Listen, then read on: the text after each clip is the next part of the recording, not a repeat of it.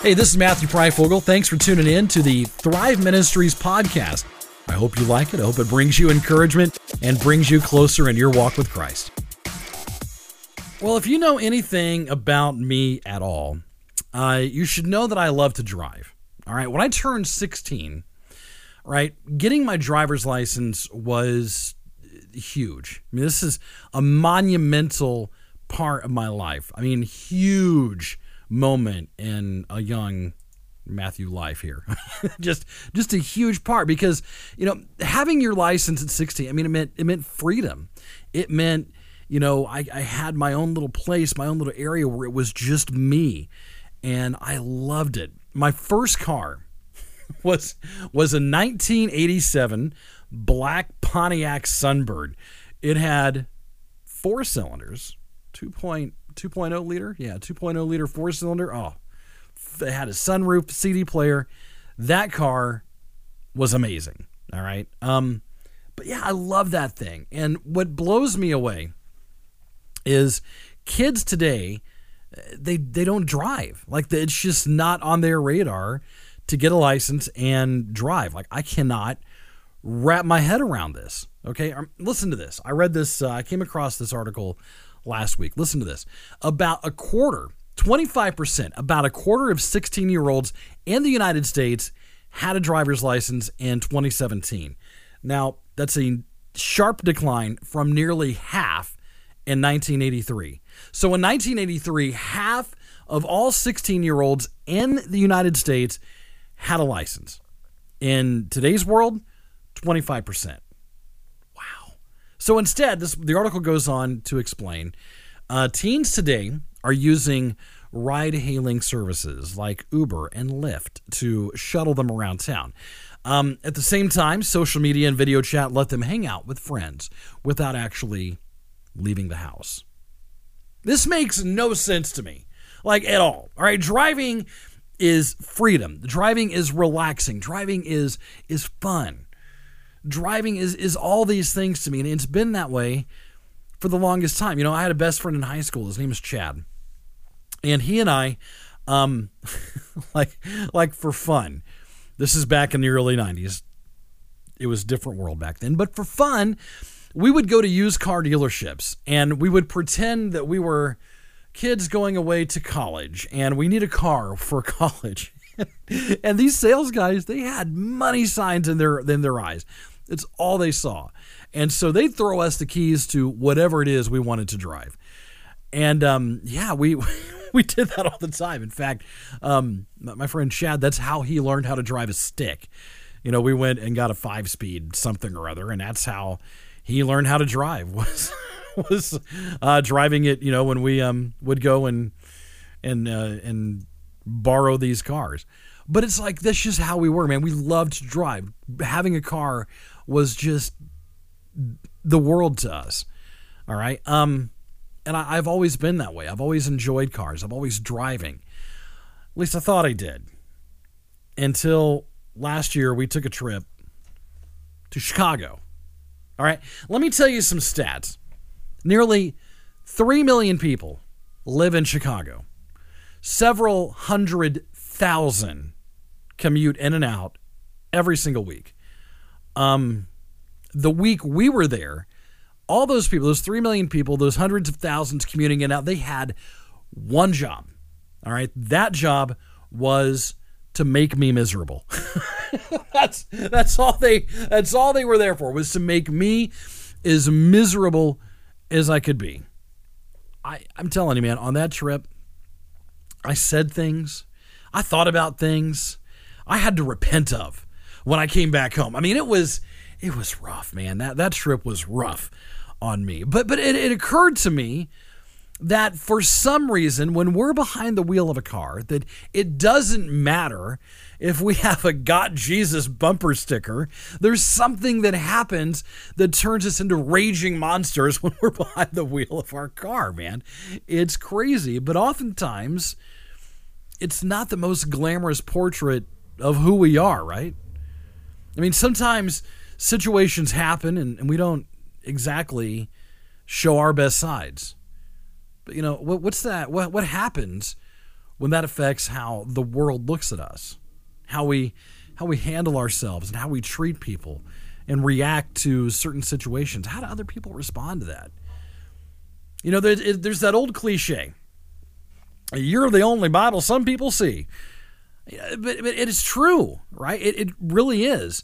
And the hard thing is that right now, man, it's kind of hard to be a Christian. It's not exactly easy to be a follower of Jesus. I mean, it kind of feels like, you know, Christians are getting pushed down. We're getting smothered. It, it kind of feels like, you know, if someone finds out you go to church, then you're kind of a bad guy. You know, like you're kind of you're some kind of hate filled monster. Anybody else get that vibe, or is it is it just me? Because I get that vibe right now. But but the good thing is that um, the Bible has us covered in this. God's got our back, man, and and that kind of brings me to what I want to talk about today, and that is um, a verse in the book of First Peter. All right.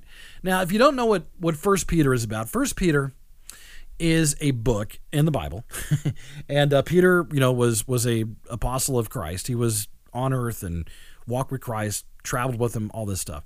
But um, when Peter's writing this, he is in Rome, and the church is spreading through now what is modern day Turkey. All right, and this is what Peter writes at the very beginning of First Peter, because I think this is important. Peter writes to God's elect, exiles scattered throughout the provinces of Pontus, Galatia, Cappadocia, Asia, and Bithynia. All right, so all of those uh, basically make up what is now Turkey.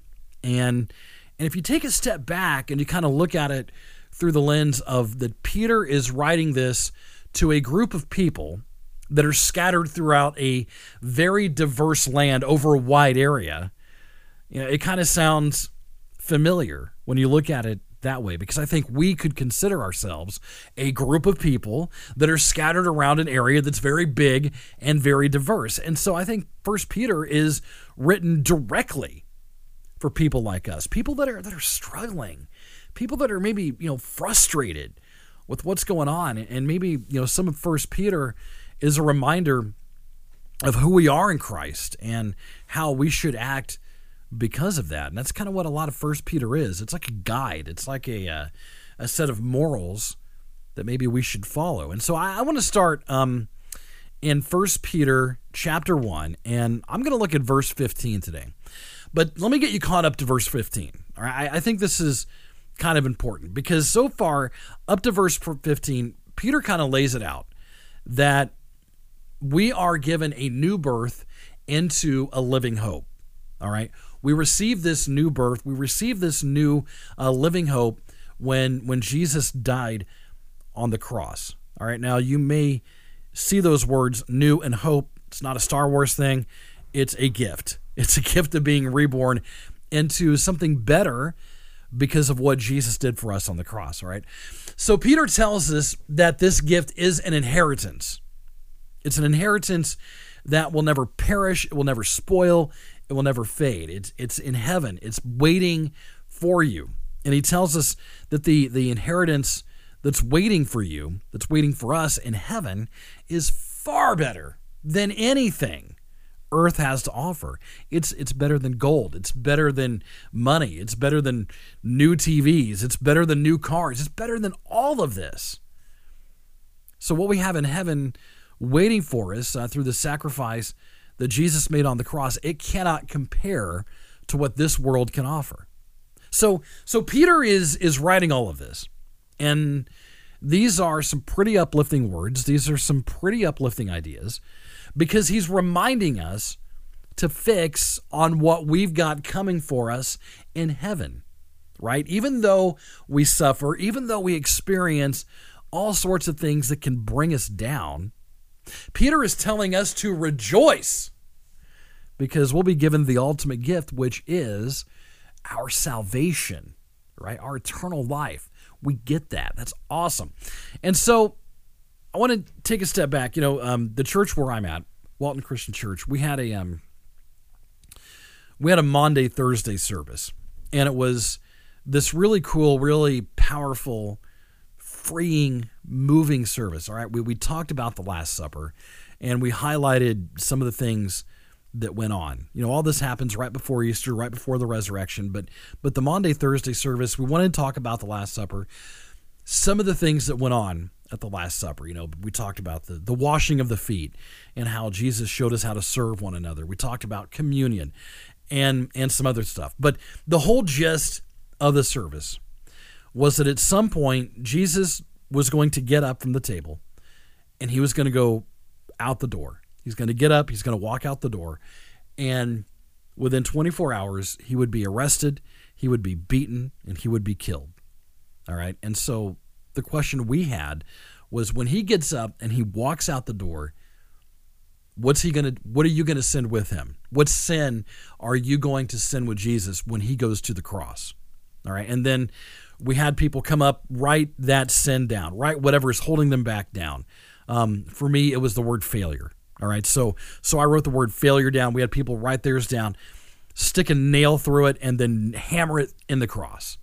And let me tell you, some people when they came up, man, they were they were really seriously swinging at that nail. But uh, the next day, we came in and we we took all those pieces of paper down, we put them in a pot, we burned them, and we replace them with white paper because that's what Jesus did. He washes us clean of all this stuff that we hold on to. And that, that's what Peter is telling us is that is that we should rejoice in this new hope that Jesus gives us, that we don't have to hang on to these things that bring us down, that bring us heartache, that bring us hurt. Um, and so that brings us to what I want to talk about.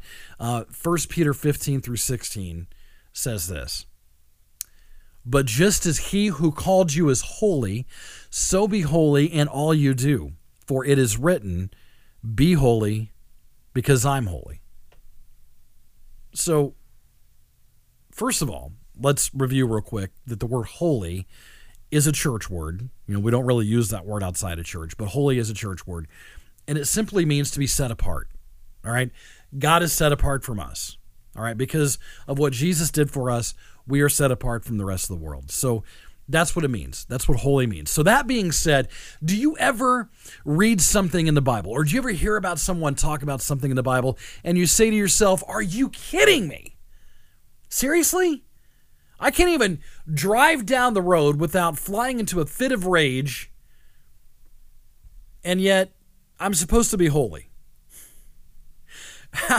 How, am I supposed to be holy? I mean, does Peter know how hard it is? Does he understand what we go through every single day and what a challenge that can be?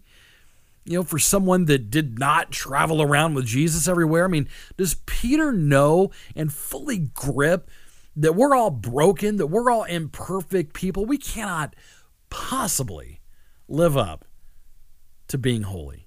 I mean, we just can't. I mean, clearly, when Peter wrote this, he clearly never had to deal with Walmart the day before a major holiday. Right? You ever notice when you go to Walmart the day before a major holiday, it doesn't matter where you are, that is exactly when they decide to restock everything. Right? It's the busiest day, and that's when they think, let's roll out the giant pallets and we'll park them right in front of what you want to look at. You know, you're just you're trying to shop, you're trying to get these things. You got family coming over. You got all this stuff. It's all stressy, and then you go there and they just they bring out these pallets and they put them right in front of you. It's not exactly the kind of environment that's conducive to being holy, right? I mean, it's kind of like driving around in Chicago. It's just it just kind of brings out the worst in us. But you know what? When I read this verse, uh, 1 Peter 15 and 16, um, be holy because I'm holy. When I read that, I, I don't know when it happened. I don't know what I was studying at the time. I don't know what I was listening to at the time, but I wrote in my Bible three words. And I think it perfectly sums up what this scripture is saying, and that is mind your witness. Mind your witness. All right. So, what I'm talking about is this you know, if, if you go to church, that's awesome. If not, you know, uh, when you're out to eat, when you're at your job, are you mindful of who you are in Christ? Are you fully aware that the words you use, the way you act towards others, is a reflection of the love and grace that Jesus has for you? All right, do your actions reflect your heart? You know, I think we as Christians, I'm talking, you know, capital C church, the body of Christ, I think, I really honestly think we should be doing a much better job of reflecting who we are in Jesus. I mean, I mean seriously, if we're all in, we should be the most joyful, the most uh, loving, the most complimentary, the most encouraging group of people there are, right? Uh, in fact, if you're in First Peter, you know, if you look back up, chapter one, verse eight, uh, Peter writes that if you believe in Jesus, you are filled with an inexpressible and glorious joy. All right, do we really reflect that? Are we always filled with an inexpressible and glorious joy? Right? And this can be so hard because we are all we're all broken. We're all faulty. You know, and, and sometimes it is so hard to mind your witness when it seems like you're surrounded by people that are trying to make that as hard as possible. You know, I worked a job one time where every single person in that office you know, basically hated each other, right? I mean, a lot of the problem was that the preferred form of communication was email, and you know, you can't decipher tone and email and all this stuff, but it was just this hate filled, vile place where no one was happy. Everyone gossiped about each other, and it was just the worst. I mean, it was just absolutely just the worst. And it can be such a challenge to be holy in that kind of place, to mind our witness when we're surrounded by people and our jobs, our friends, or even family for that matter. But Peter is telling us that, that because of who we are in the eyes of God, that he loved us so much, he sent his son to die for us so that we may not perish but have eternal life. All right, because of these things and the treasures that are built up in heaven that are far better than anything here on earth, we should be filled with an inexpressible joy that just spills out of us. So that's my question. Do you do you mind your witness? Are you reflecting the love that God has for you in everything you do? You know, are, are you holding on to these sins? Are you holding on to these things that are keeping you from a real relationship with Jesus? and it's, and it's affecting your witness. It's affecting how you are with other people. You know, I've, I've talked a lot about actions, about doing things, how we are, and, and what we say, and all this stuff. But, you know, sometimes our inactions can have an effect as well. You know, on Mondays, I like to work at the library.